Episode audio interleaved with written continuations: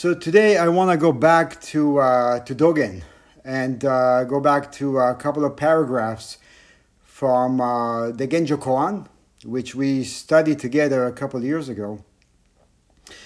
For those of you who don't know, Dogen was a 12th century Japanese Zen master known as the founder of the Japanese Soto school, often described as a mystical realist. Uh, an incredible teacher that uh, we we keep going back to, we keep referring to, and uh, I would highly recommend uh, diving into some of his uh, incredible writings. So I want to bring up two paragraphs from from uh, the Genjo Koan, and then we're gonna talk about that. to study the Buddha way is to study the self. To study the self is to forget the self. To forget the self is to be verified by all things. To be verified by all things is to let the body and mind of the self and the body of mind of others drop off. There is a trace of realization that cannot be grasped. We endlessly express this ungraspable trace of realization. When one first seeks the Dharma, one strays far from the boundary of the Dharma. When the Dharma is correctly transmitted to the self, one is immediately an original person. If one riding in a boat watches the coast, one mistakenly perceives the coast as moving. If one looks directly at the boat in relation to the surface of the water, then one realizes that the boat is moving. Likewise, with confused thoughts about body and mind, seeing reality through the discriminating consciousness, one thinks his own body and mind are fixed or permanent. When we intimately practice and return to right here, it is clear that all things have no fixed self.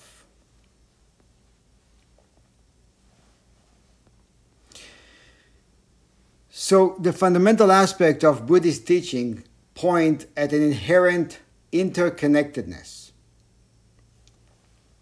of all things, which means that nothing exists unto itself in isolation from everything else. In Sanskrit, this is called pratitya samutpada, which means interdependent origination or interpenetration of all things. In our practice, we refer to this as oneness, shunyata, emptiness, the source, as we did last week, the original self, or your face before your parents were born, and the realm of Mu. Yeah, but these are just a bunch of words that may stir up the mind to produce intellectual interpretations, in which we can very quickly become entangled. And Zen always points away from such interpretations, and it's meant to push us directly into away from that into naked reality so we can personally and stressing personally here experience being one with all things.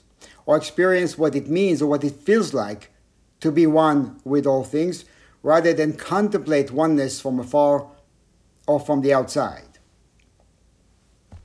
and so now, dealing with the grave predicament of this pandemic as a global village, we may be presented with the greatest opportunity to experience the workings of interconnectedness in real time.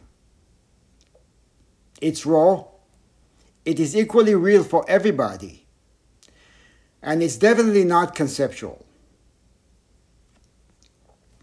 This virus is blind to our made up borders and is showing us that although we look and sound different, we're all very much the same.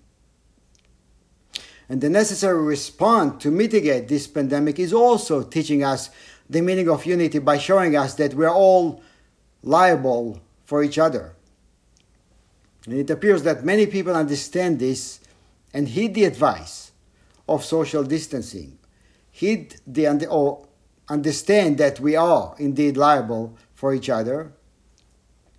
And then there are some who prefer to remain ignorant to the inviolable law of interconnectedness. And it's, no, it's not really the law of our country or of our area or whichever that is that pertains to us right now. It's not that kind of a law. It's the inviolable law of the universe, which is very important to understand. It's not that somebody decided that now we are liable for each other, and before we were not. But regardless of our personal feelings or opinions, we always affect one another.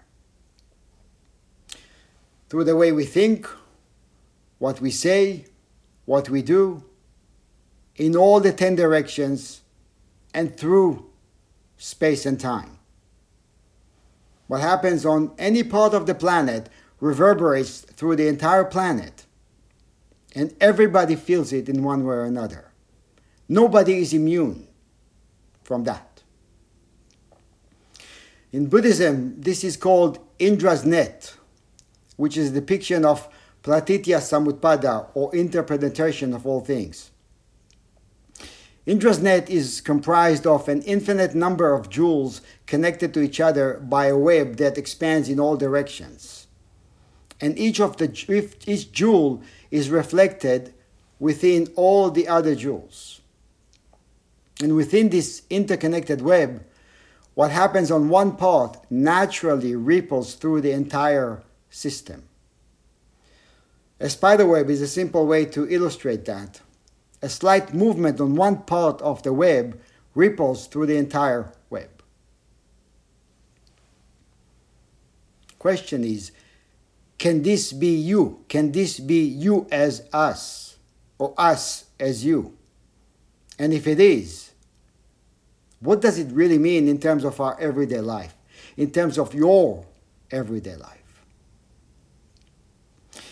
Interconnectedness or the aspect of oneness does not negate individual uniqueness of each person, in the same way that the individual uniqueness of each person does not negate the fact that we are interconnected.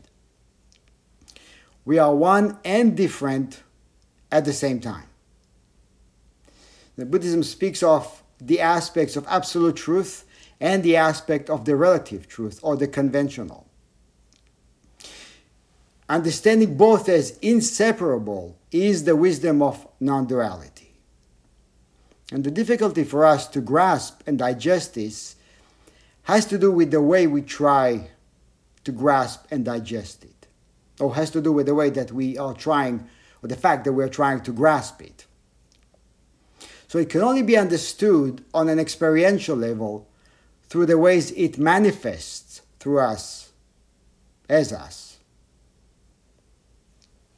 And it does manifest very clearly right now. So when we view reality from the aspect of the absolute, all things are experienced as one. And when we view reality from the aspect of, a, of the conventional, all things appear as different. Appear as different, appear as one. Both aspects are true. But when, we, when we view, when our view is limited to only one of these aspects, we end up thinking and functioning in accordance with a partial understanding of reality. Of course, this is where practice comes in.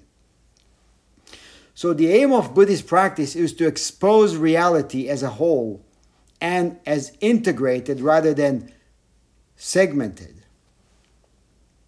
It doesn't mean seeing it as one, nor does it mean seeing it as different. The absolute and the relative must be seen and experienced as interpenetrating and inseparable. As Seng-ts'an expressed beautifully in his poem Trust in Mind, one has many kinds, two have no duality. And then he added, Do not even keep the one. And we encounter this teaching repeatedly in the Heart Sutra and the Sandokai, and of course in koan study.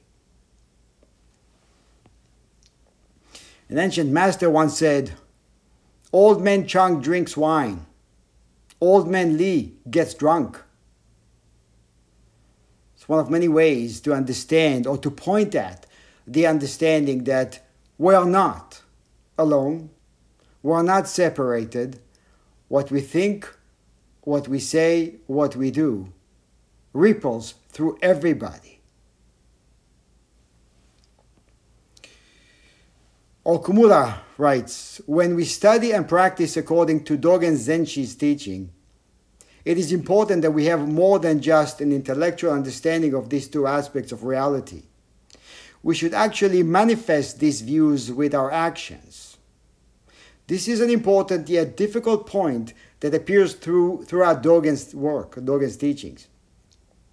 In the Tenzo Kyokun, Instructions to the Cook, for example, Dogen said that as the cook of the community, we have complete responsibility for the way we work since our cooking is our own personal practice. Yet, this personal practice is more than just a personal activity, since it is also a function within the community. We cannot say, This is my practice, so I can just do whatever I want to do, because there is a certain way the food should be prepared and a certain time it should be ready. The cook prepares food that nurtures the entire community's practice. So, cooking is a practice of both the whole community and of the cook.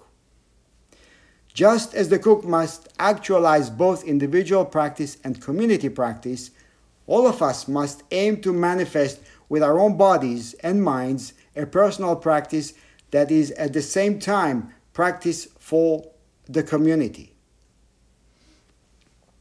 we must say to ourselves, This is my own practice. No one else can perform my practice for me. But we must also say, This practice is actually not just for me, but for the whole community. And in this case, the whole community is the entire world. We have to find how we can best serve the whole community, yet we must do that through our own personal action and responsibility we are completely independent while at the same time we are fully part of the community. So, how can we actualize both sides of our lives within one action? This is really the basic point of our lives. It is true for all beings, but especially important for us to recognize since personal independence is emphasized so much in today's society. It's very true what we emphasize in our society is the uniqueness without understanding that the uniqueness does not negate oneness or the totality of all things. this is a crucial point for us as human beings, but since it cannot be grasped intellectually, we have to dive into it through personal study and personal exploration. Dogen said, To study the Buddha way is to study the self to study the self is to forget the self. And conventionally, when we think about studying something, there is a gap between that which is being studied or the, and that which is doing the study. And in such a study, I observe the object of the study from the outside. In the study of the way, or the Tao, the separate sense of self is being forgotten into the process of the exploration and merges with the way. And so Dogen, what Dogen is saying, that to truly study Buddhism, we have to turn it around and become the study itself. Not as the one who is observing the universe, but as the one who is the universe itself. It's kind of like a drop of the ocean if a drop of the ocean would want to study the ocean, all it has to do is turn it around and study itself. And in doing that, it has to forget its own notion of being a part of the ocean. So it does not study itself as a part of the ocean, it studies itself as the entire ocean. so, and to forget the self is to be verified by all things. That continues what Dogen is saying.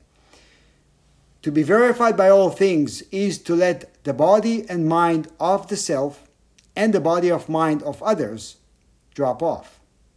And then he says, there is a trace of realization that cannot be grasped. We endlessly express this ungraspable trace of realization. So when we're asked to forget the self, we feel as if we are losing something very precious. And we may want to hold on, hold on to it even tighter. But in reality, we lose ourselves to find ourselves.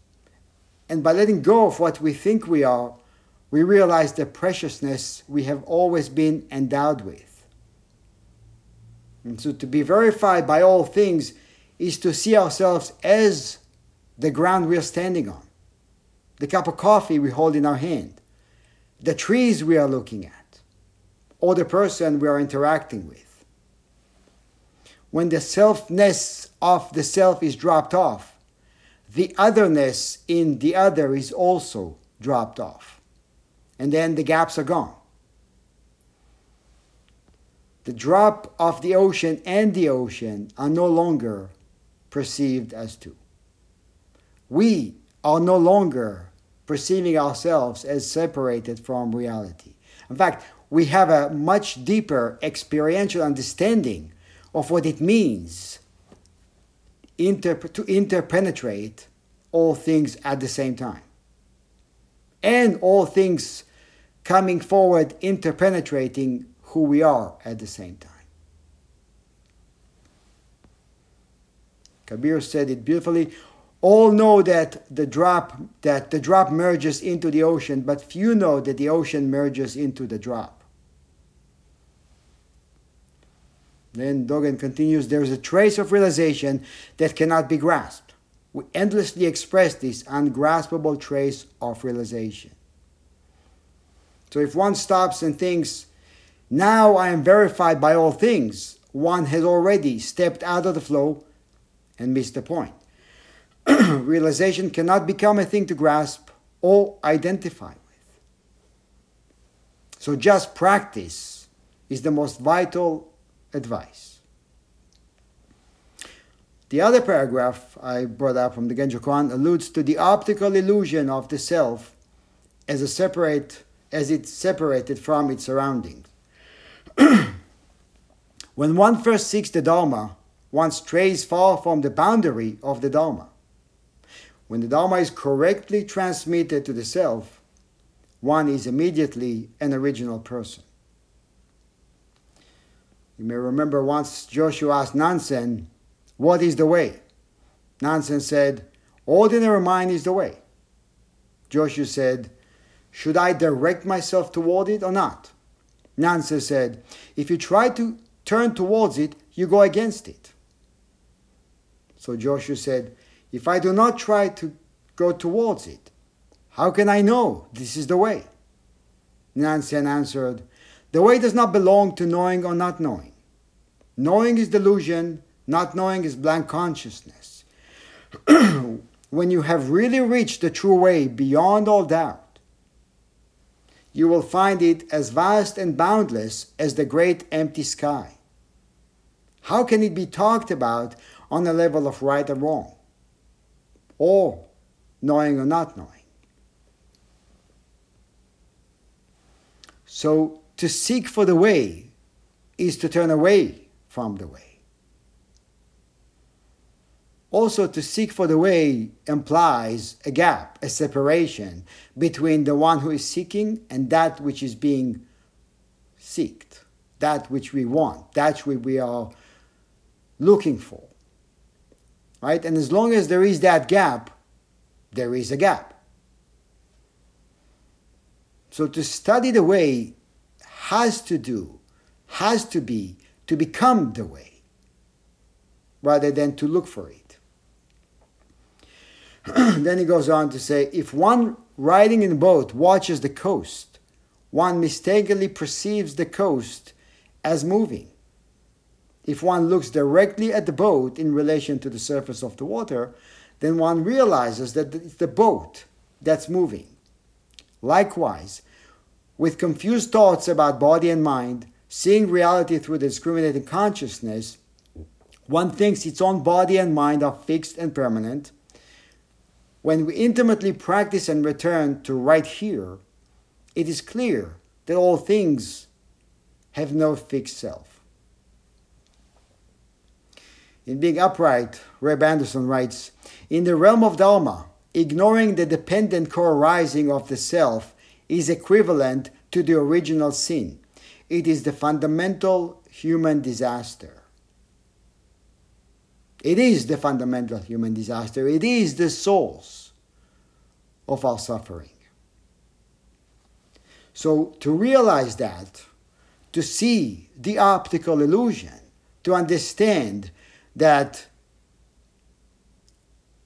everything is moving, everything is one, everything is united, nothing is fixed. That's the remedy. So, the optical illusion is the disease and understanding of unity is the remedy. And I want to quote again from uh, Einstein something that really pertains to this very intimately. Einstein said, A human being is a part of the whole, called by us universe, a part limited in time and space. He experiences himself, his thoughts and feelings as something separated from the rest, a kind of optical delusion of his consciousness. This delusion is a kind of prison for all of us, restricting us to our personal desires and to affection for a few persons nearest to us.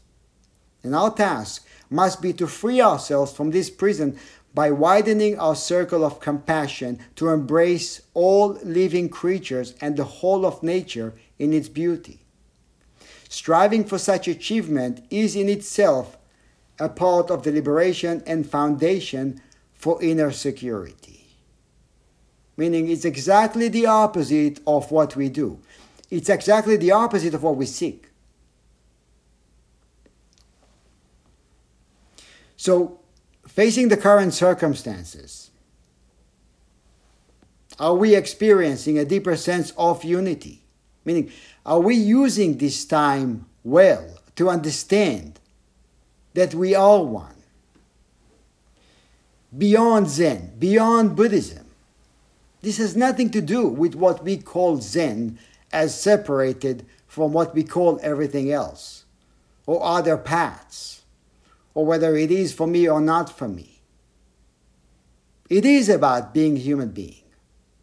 The question is are we using this time well to study interconnectedness or to examine how interconnectedness truly manifests? And if so, if we do, how does it manifest? How does it affect the way we communicate with each other, especially right now that we are isolated from each other? How does it affect your devotion to practice? Do we understand the urgency of realizing the fundamental truth and actualizing today, only today? So I'd like to open it up now and uh, please unmute yourself before you speak. And uh, let's, let's stir it up a little bit. I want to see where you're at. Not so much about what the mundane daily stuff. It's really what we, what we want to do is to turn things upside down and to open it up beyond our personal discomforts? Do we understand that suffering is suffering? It does not it doesn't end at the border of New York City and stops as we move around the rest of the country or the rest of the world. So, who wants to go first? Go. Good morning, everybody. Um, how about how about if we first say our name because uh, I think we have some new people here today. Uh, my name is Kyotai. Um, I right now I think I'm feeling a lot of very different things. So when I go out for a run, um, I can feel the wind and I see um, all the trees are blooming and the grass is turning green and it's so quiet you can hear all the birds chirping.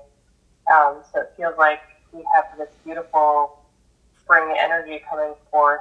Um, but then I also have um, a couple of times being at the hospital, um, there's just this feeling of underlying sadness there. I mean, people are losing their family members. Um, they're not allowed to have visitors, so they're they're dying alone or they're dying um, uh, saying goodbye over Skype or over FaceTime or something. Um, and so there's a lot of heartache there as well. And it's, um, you know, at times there's some, I've had some overwhelming sadness about what that actually means to lose your family member that way. Um, so I have, um, this, I'm trying to hold all of what's happening because there is um, a lot of very amazing things happening in the scientific world. Um, the beauty of spring coming forth and also this deep, deep sadness that people are feeling over what we're all experiencing together as humanity. So um, sometimes it's one of those aspects, and sometimes it's all of them at the same time. And, and trying to learn how how to balance all that. And I think the, the important thing for me has been practice, trying to stay grounded and rooted, and just really make space for all of that to exist simultaneously. Yeah, uh, thank you for that. So, so when reading the news, when seeing the news, when when reading about people who are suffering, who are dying, are dying alone, um, can we? Do we open up our hearts? Do we? Do we understand uh, experientially that it's our pain? It's us as one. Or do we feel that this is happening somewhere else? How much of this sadness do we feel? And people that are getting better, right? How much of that do we feel? It's not just the suffering, it's the whole thing. Some people are dying, some people are being healed and are getting better. Some people are suffering greatly because of losing their jobs. All of it is happening. So do we stay home and and create a cocoon or bubble up? Or can we allow it to penetrate our hearts? And if we do, what does it mean? How does it affect us? How does it affect the way we move, the way we interact with other people? Who wants to go next?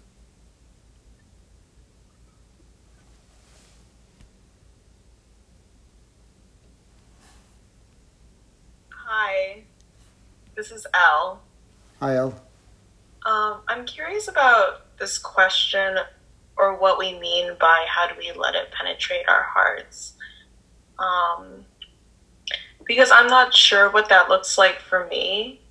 I think there are days where I feel more plugged into what's going on, and there are days where I feel really, um, where I uh, don't check my phone, I don't uh, really feel engaged with what's going on besides in my immediate home.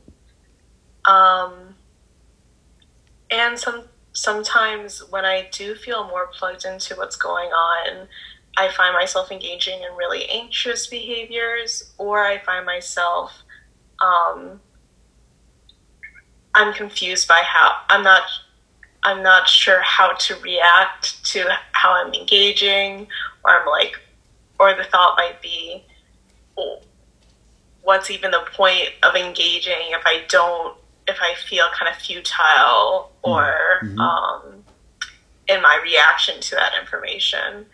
So, um, because I think there's a lot of information, there's some information that I get that I feel like I can act based off of or that I can um, process through in a way that feels good. Mm-hmm. And there's some information that I get that I'm like, I guess, I guess, I guess, and I'm not sure what to do that addresses a situation that I now know about.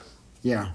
You know, and thank you for that. Uh, it's inter- anxiousness is, is, a is a natural occurrence, right? Obviously, you know we all experience that, but uh, it, it's a very good uh, pointer. It's actually a very good gauge because it shows us from you know it shows us where we react from. Uh, to feel anxiousness is actually to, to know that there is something fixed in us.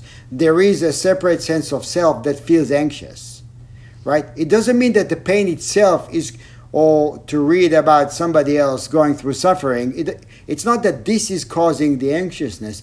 There is something in me that thinks this is wrong. And when I think it's wrong, there, I try to fight it. I try to push it away. I try to either deny it or shut it off or look the other way. Because I don't want this and I'm afraid maybe I will feel this way too. Right? So it's so the question is how can we look at it not from the outside but as that? Meaning can this pain, whether it's pain or joy, can it go through us rather than be stopped by us? Right? So to see reality as reality versus seeing reality from the outside? That's the question. Because adding more, adding my pain to that pain is going to is not going to help, obviously, right? You know, so I'm going to add myself to the pile of that suffering, and then there's more suffering. And that's not what we're talking about. But, but so the question is, how can we see it? So what Dogen was talking about, there is a sense of everything else is moving and I am not. Right? That's the optical illusion of separateness. And what we want to do is dive into that as the suffering, not as something fixed, but as something that's moving. So, how does that look like? Maybe somebody else wants to share experiencing that. Yeah, Major.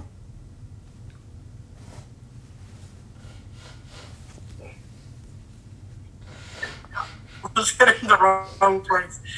Um, so, um, good morning, everyone. I'm Major. Um,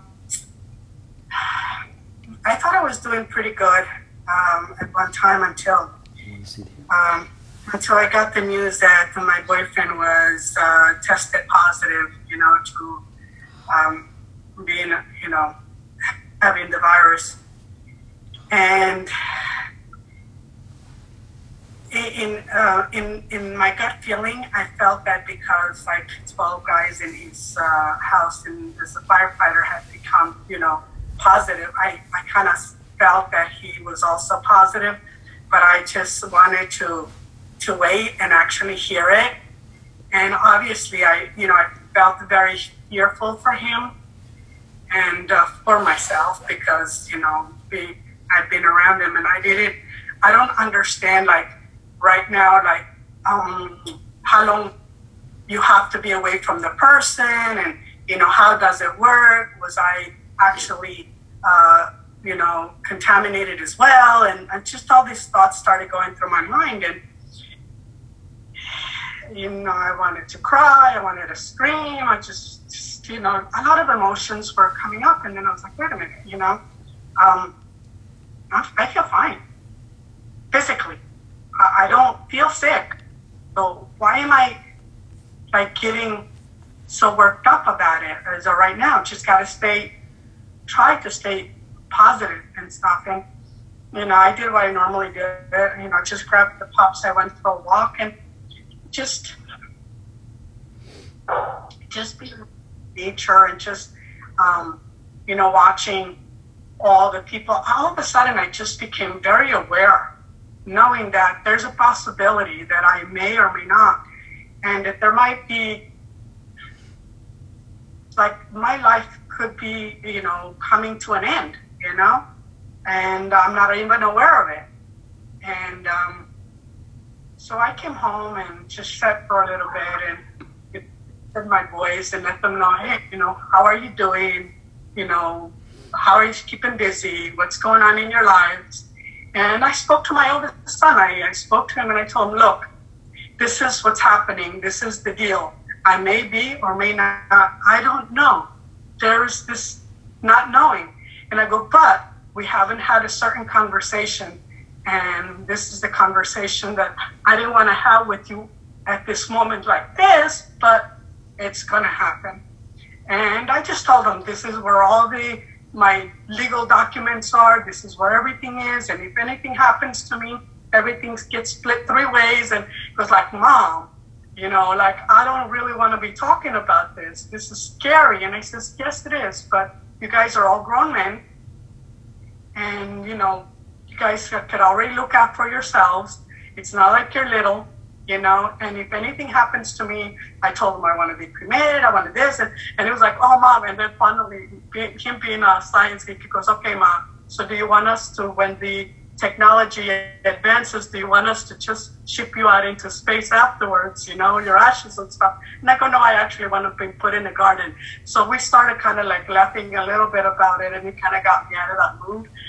And then um, after the conversation, I got off the phone and I was like, oh, that wasn't as bad as I thought it was going to be, you know? Um, and then I went outside and started working in the garden and just, just, you know, just kind of meditating in a sense. And I, all of a sudden, I felt like some of that fear kind of lifted. Mm. Maybe because a conversation was taken care of. And, um, and I just kind of felt at peace. You know, I feel like, what? It's not this, you know, this is what we say all the time, die now. You know, and and it was it was different. It was that that kind of fear kind of lifted. And um I was like, I think I'm gonna I'm gonna be okay. You know, we're gonna be okay. You know. Just gotta go through the process. You know, just kind of ride the wave. And um, yeah, so that's where I'm at right now. Just going through the process, riding the wave, and just being present. Yeah. Uh, it's strange. It's a strange feeling, but that's where I'm at right now. I feel like I'm okay. Whatever comes, I'm okay with it. Yeah. Thank, Thank you. you. Thank you for that. And um, how is Sal right now?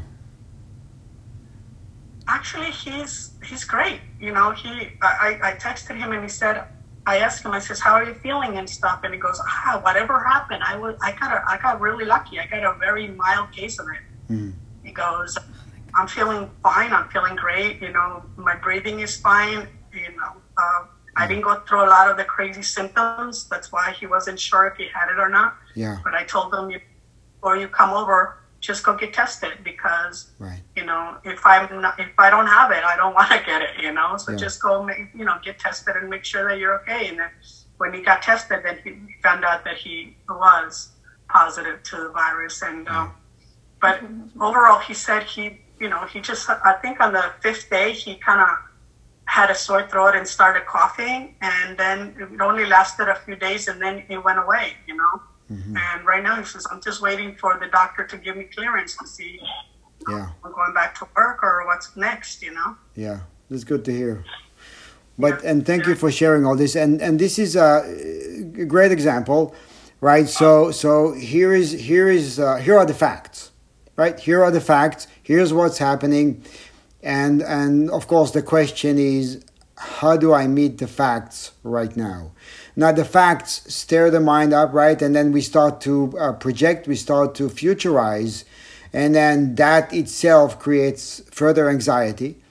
But the coming back right? The, the, the, the act of or the action of coming back to right now what do i need to do right now? What does it mean right now? Not what will it mean in another time. Right now, what does it mean? Right? And that not only grounds it, but something gets clarified at that moment. Because the attention is actually freed from the anxiety or from the notion of anxiety. It's freed and it's actually called for in what you're doing right now. Right? So to return to now, as, as uh, Dogen said, when we intimately practice and return to right now, it is clear that all things have no fixed self. Because right now, Well, who are you right now? If you look at this second, at this instance of realization of this moment, where do you find yourself? Or any given moment, where do you find yourself? Right? To answer that question, we have to go either to the past or to the future. But here, you cannot find it. And then when you cannot find it, all that's left is how do I need to act? What do I need to do? What does life, what is life asking of me right now? And it seems that you listened to that and you acted accordingly. So thank you for sharing that. Thank you. Who's next? Put your thumb up. Raise your hand, unmute, speak. Should I choose? Tyler is my Mukan is my I think Mukan wants to speak. trying to be good here. uh, get out of the way. But uh, yeah, I mean, just echoing what everybody has said so far, I think is important. Of yeah, I, I've been thinking a lot this past week about just kind of the surrealness of how we're experiencing time during all of this. The closest I've gotten is it feels like jogging in place. Uh, because you're trying to keep routines to maintain something. I, I don't know to think of structure because our normal kind of ordering doesn't exist as much anymore and it's just kind of different and you're trying to stay in tune with everything going on, all the suffering, whether it's, you know, close in proximity. In my case, I have a number of friends who are having their first child this month and there's a lot of uncertainty of what that entails. I mean, and watching panic uh, grip a number of people I know of going, well, do I have a home birth? do I, you know, what what does this entail? Will I even be able to be in the same room during the delivery? Will I be able to see my child within the next year? You know, uh, there's so much uncertainty, and it sends you down this hole and this grip. And the thing I keep turning to is everything changes hour by hour during this. There's because of the uncertainty. So whatever is happening right now might change by the time the due date, you know, happens or, or whatever. There's so much this changing and, and, and different things happening that it, you how do you plan? It's like trying to pin jello to a wall. So it, it can get, you know, you're gonna have, I'm gonna have days where I notice, you know, the sun is different and it definitely heightens your awareness. Sometimes that takes the form of, you know, walking around my apartment complex. Sometimes I happen to go out at the same hour that everybody else decides to go out. So I feel like I'm zigzagging trying to avoid people. And I don't like feeling like that. Uh, you know, whether it's going to the grocery store and every square inch is suspect and possibly crawling with germs. Uh, people not adhering. You know, if anything, this brings to me um, how interconnected we all are. I think we you can't deny it anymore because whether it's suffering, it's your suffering. It also takes a more pernicious form of, of everyone is suspect, and that person deciding to not engage with a particular reality necessarily impacts my ability to, to try to, to do a different thing. Uh, mm-hmm. And every decision that everybody makes is, is integrated. And so a lot of my decision making has involved the, what, what does my decision do to the others around me? Mm-hmm. And then the others around them. And then it's this kind of cascading effect. I, I think that it, between everything going on, I, I think that if I'd hope, you know, because we seem to have selective memory about things, you know, even just thinking about past uh, epidemics, although I do think that this one is certainly exceptional. Um, I'd like to hope that this is a, a moment uh, to grasp to really change the way we interact with the natural and physical world around us and the people that we hold dear and the ones that we don't even know exist. Uh, you know, I, I think that all of that's important, and I hope that out of all this madness, uh, something like that can kind of come. Right. Thank you. So thank you. And uh, interconnectedness. So, so when we hear about Indra's net, or when we go back to that, if we already heard about it, does it feel differently now? Does it take a real shape and form of our everyday life? Is it less intellectual, conceptual? Is it more real for us now as practitioners? When you speak to other people, do you feel it? When you read about someone someone else's suffering, do you feel that? do we feel more one than before is, is my question, is our question. Do we feel the responsibility? Yeah. If not now, then when? Yeah, great, Jeremy. Wait, wait, wait. You have to unmute. Or I'll unmute you. Uh, that's me. Can you guys hear me now? Yeah. Thumbs up? Um, one thing I wanted to share uh, that happened a week or so ago for me, as far as that oneness goes. Um, I was just out with my kids and we decided to start like drawing on the sidewalk, like with some rainbows and things like that. And so we lined our whole um, front of our sidewalk with rainbows to kind of add hope to people a little bit.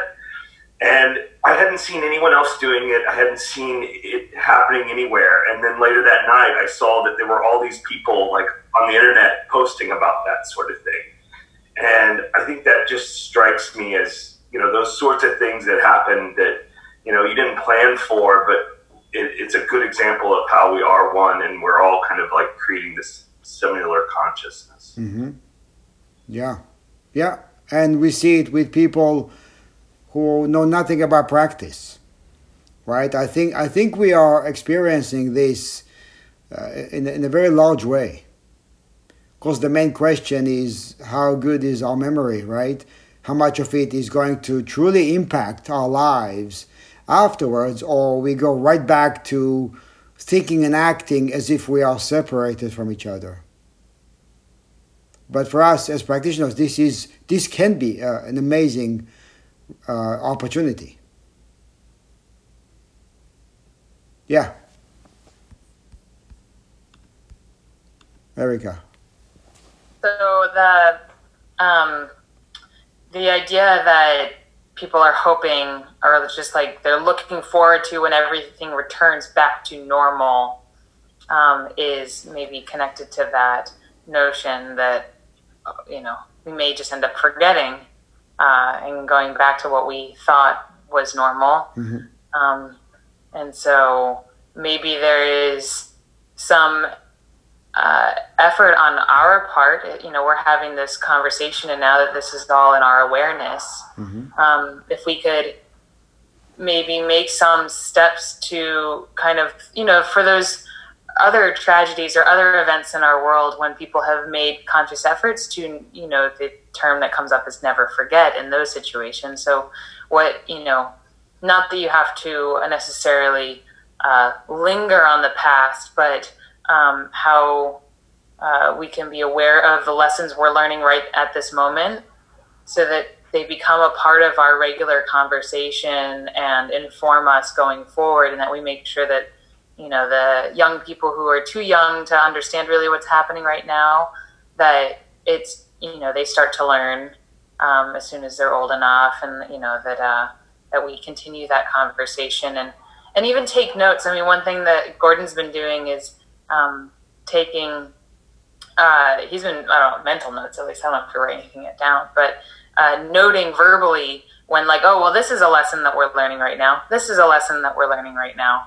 And that if we take that step right now to even verbalize it or write it down however we do that and to revisit that uh, in a year or two or whenever things have have maybe reverted to some sense of normal to see if we are still um, remembering those lessons. Mm-hmm. Yeah. So in a year or two, yes, we could uh, look back, but now, before we are there to look back, right? The question is how deeply do we take it in, and uh, how much of it can be, how much of it is used as uh, fuel in a way or energy to deepen our practice, to, uh, yeah, to help us go deeper into practice, right? Yes. Well, I mean, every um, every step that we take, every surface that we touch, every breath that we take is affecting the people around us, right? Um, yeah. So, uh, but it was before as well. we just there's just a stronger reason to uh, for people to notice that, and the and the idea that everything is changing now every hour. You know, uh, like you were sharing, Mukan. Mm-hmm. Um, everything was already changing constantly every moment, but there's a, it's a different um, a different understanding of what's changing. And I guess maybe it's just that it's couched in a certain uncertainty that before we thought we were we were so sure of how things were or how they were likely to go, um, and maybe some of that surety uh, was not uh, not earned. You know? Yeah there is another aspect that I think should should uh, should come up for us is is to uh, admit that we are very self-centered. We are very self-concerned, and I would begin. I don't know. Maybe we should devote uh, you know another uh, mondo to that. I think we have to examine our restlessness our restlessness is, is, is, is, is an incredible teacher. Right? We always want to give immediate, the body wants something, the mind wants something, and we want to serve it immediately. And often it is through movement, whether it's scratching, adjusting, moving, getting something, it is constant.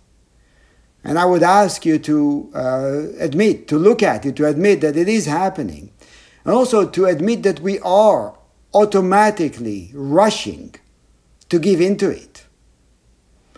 This is, this is one, one of the many ways that we are cocooned. And that cocoon is preventing us from allowing everything to penetrate our hearts. And it doesn't go anywhere. It actually beca- it, it perpetuates itself. So the more we give into it, the more it wants. It never ends. So to stay, for example, you know, we practice stillness. We practice not moving. So we have to so so right now, as we are sitting listening to other people, this is our practice. So somebody is talking and we are all the rest of us are listening. Examine how you listen. And when you listen, a thought comes and says, What about this? What about that? I'm thirsty. I'm hungry. I got this. I got that. I got to adjust. It's constant. Can we, or how can we, uh, be the masters of our attention and then direct the attention to the person who is talking? That's it. Completely be with that. Do not give in to that mind that just wants to want. It doesn't care what it is, just wants to want.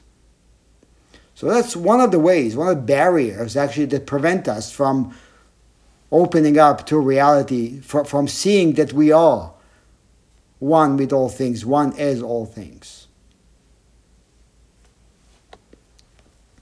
Anyone else? Or who is next? Yeah. I think recently I've noticed, like, I've always tried to have the awareness of where I am and what I need to be doing at that moment rather than what I need to be doing five minutes from then. Um, and kind of being aware of, of my surroundings and being aware of the moment rather than my future with that moment, maybe. Um, and I've always had that in the back of my mind, or at least I try to. Um, but it's really hard. And sometimes I've noticed um, my peers or maybe the people around me feeling the, this kind of rush to keep thinking about the future or maybe the past and what I need to do then, even if it's in something social where you might think that you're more aware of where you are kind of with your friends, but really you're thinking, oh, like uh, when I need to go, I need to go home and I need to do my homework, or oh, and you're never in that moment.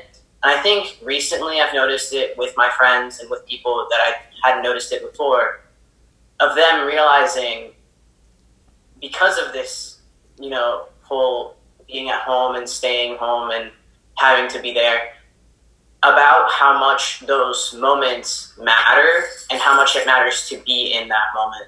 And I think that's something that I liked to see because it really did bring me to think that a lot of us, well, I mean, we are one, but also like now I kind of like have grasped it because of seeing other people feeling that way and seeing other people realize that once this is over, you also have to be in that moment, not just now when like you you literally have to be because there's nothing else you can do. Mm-hmm. And it's it's those moments where you don't want to be in the moment that you have to be in it the most. Mm-hmm. And I think I really like seeing that in other people. Yeah. Thank you. Yeah. Good point. Thank you. Who's next? We have a few minutes. Uh, actually, we have about 10 minutes. If anybody else wants to speak, that will be a great time to do that. Um, I want to say something. I, um, I don't know. Um, I mean, I, I, I, am teaching online, and one of one of the the biggest uh, challenges that I see on my students is that um, they don't they're having a challenge being around all of their relatives all of the time.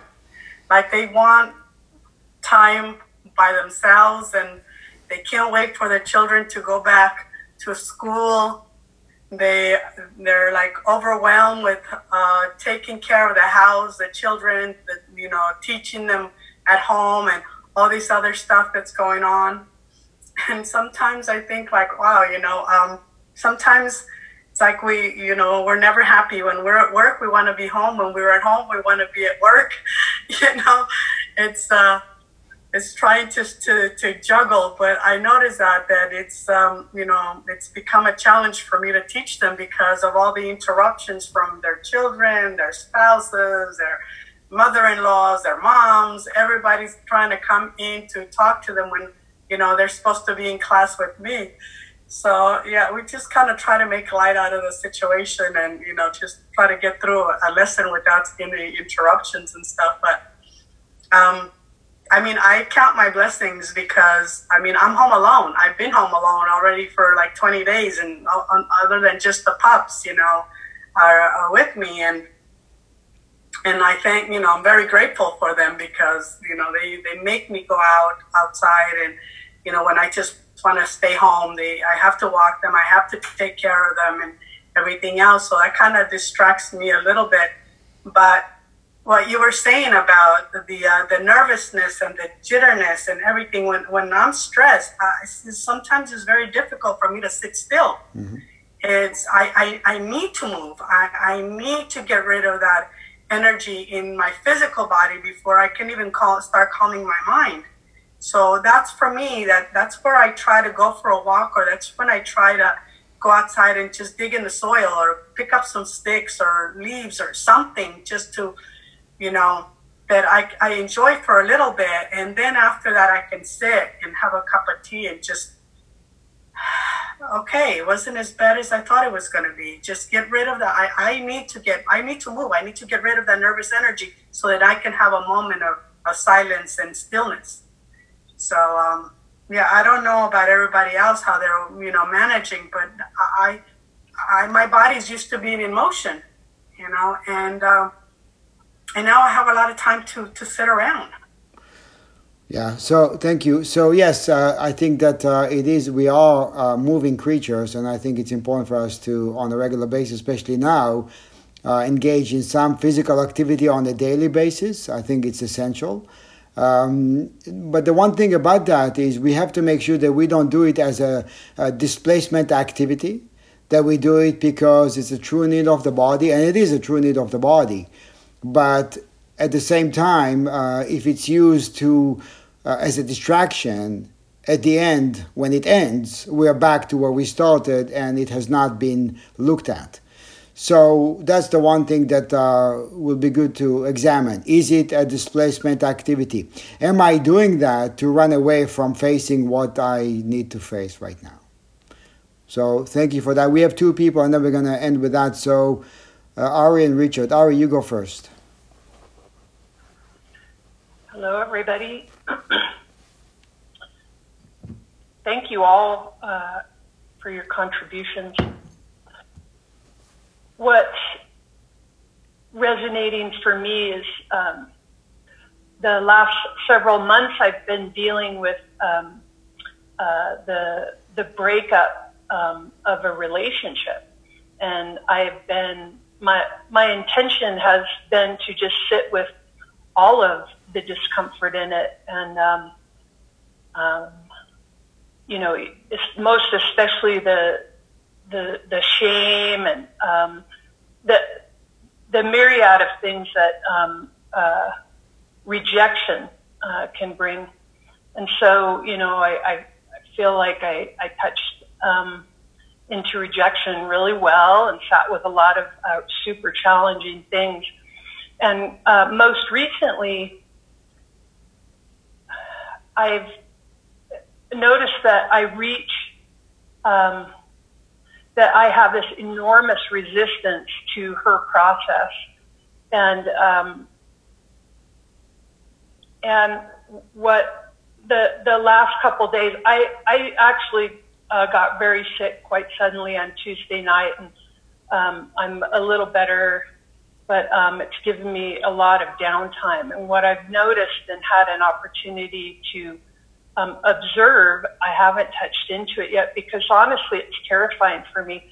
But it's, um, you know, I've, as I've asked myself, what am I resisting in her? And what am I, what am I judging in her? Because my judgments are this, you know, are these awesome just flag posts uh, that point me to the thing that I really need to embrace.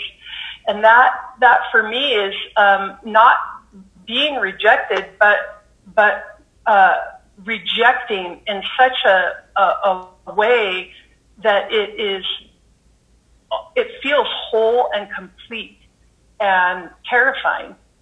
And um, this is what, you know, I you know, I can quantify it in psychological terms, and um, and it and it feels insane to me. This complete rejection, um, and that's what I've been resisting the most.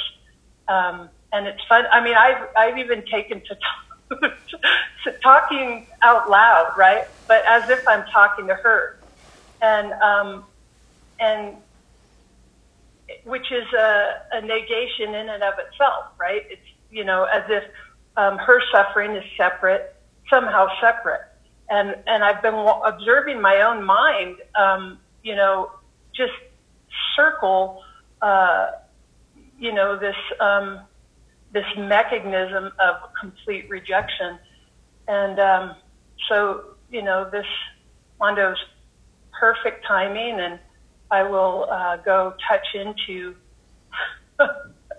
rejection, complete rejection. Yeah. Um, yeah. So. Yeah, and and thank thank you for that. But you know, yes, it's a good time to feel uh, being embraced, being embraced by everything and everyone, being interconnected and being embraced. It does feel like a um, if we do open up to that, it does feel like a place to rest in. Being one with all things. So, thank you. All right, we'll turn to Richard.